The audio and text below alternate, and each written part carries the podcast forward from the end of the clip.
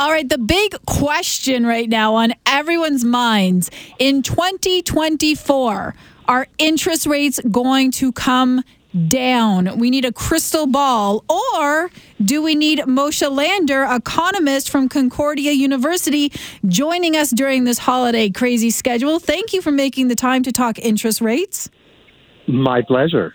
So, You've looked at the information. You know what the Bank of Canada is doing. The question is, Moshe, are interest rates coming down in 2024 and when? They are coming down in 2024, but unfortunately, I think it's going to be after Canada Day.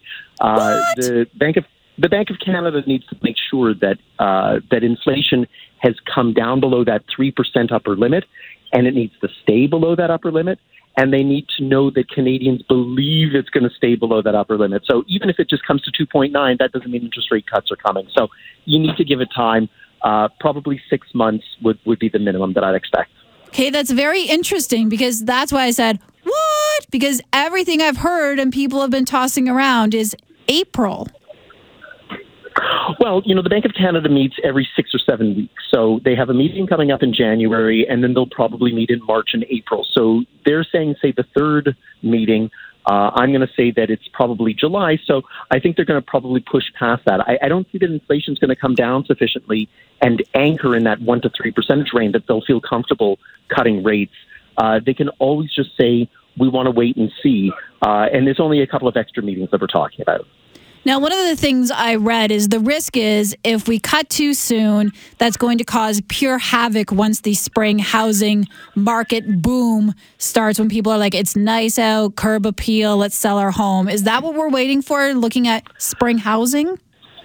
Well, that's part of the risk. So the issue is that if you cut interest rates too quickly, then you're going to unleash inflation again. And so, you know, Canadians lost their collective mind this year about 5% inflation, 6% inflation. It's not to belittle it, but really, what are we talking about? This isn't the, the inflation of the 1980s where it was in, you know, 15 to 20% range. So if we go that crazy about 5 to 6, you can't cut interest rates too soon because if inflation jumps back up above 3%, are we really going to go through this again with the Bank of Canada increasing interest rates 10 times in two years and uh, uh, possibly precipitating a, a recession. So I think they want to make sure that they know that they can cut rates.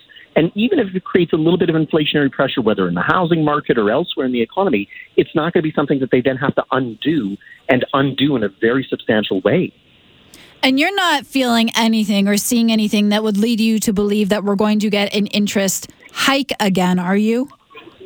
No, uh, the the economy slowing down. Quebec is technically in a recession. The rest of Canada is teetering on the edge. So normally, when you have that sort of information, you'd be talking about interest rate cuts. But because of the inflation issue, that's why they haven't moved to cut rates yet. So I, I don't think that there's anything here that they're going to want to go increasing rates. The the thing that could maybe uh, reverse my position is if we see that wage pressures start to create more inflationary pressure, when wages go up, at some point it has to spill over into higher output prices, which people would see as being inflationary. But I, I don't know that there's really that stomach to, to really try and push the, the limit on wages these days when people are just lucky to have a, a, a job uh, rather than worrying about how much money are they going to get over top. Mm-hmm. Exactly. Uh, if you're just joining us, by the way, we're talking to Moshe Lander, economist from Concordia University. So, final thoughts. Do you think that people should be cautious, optimistic, cautiously optimistic that Canada Day is when we're going to see interest rates come down?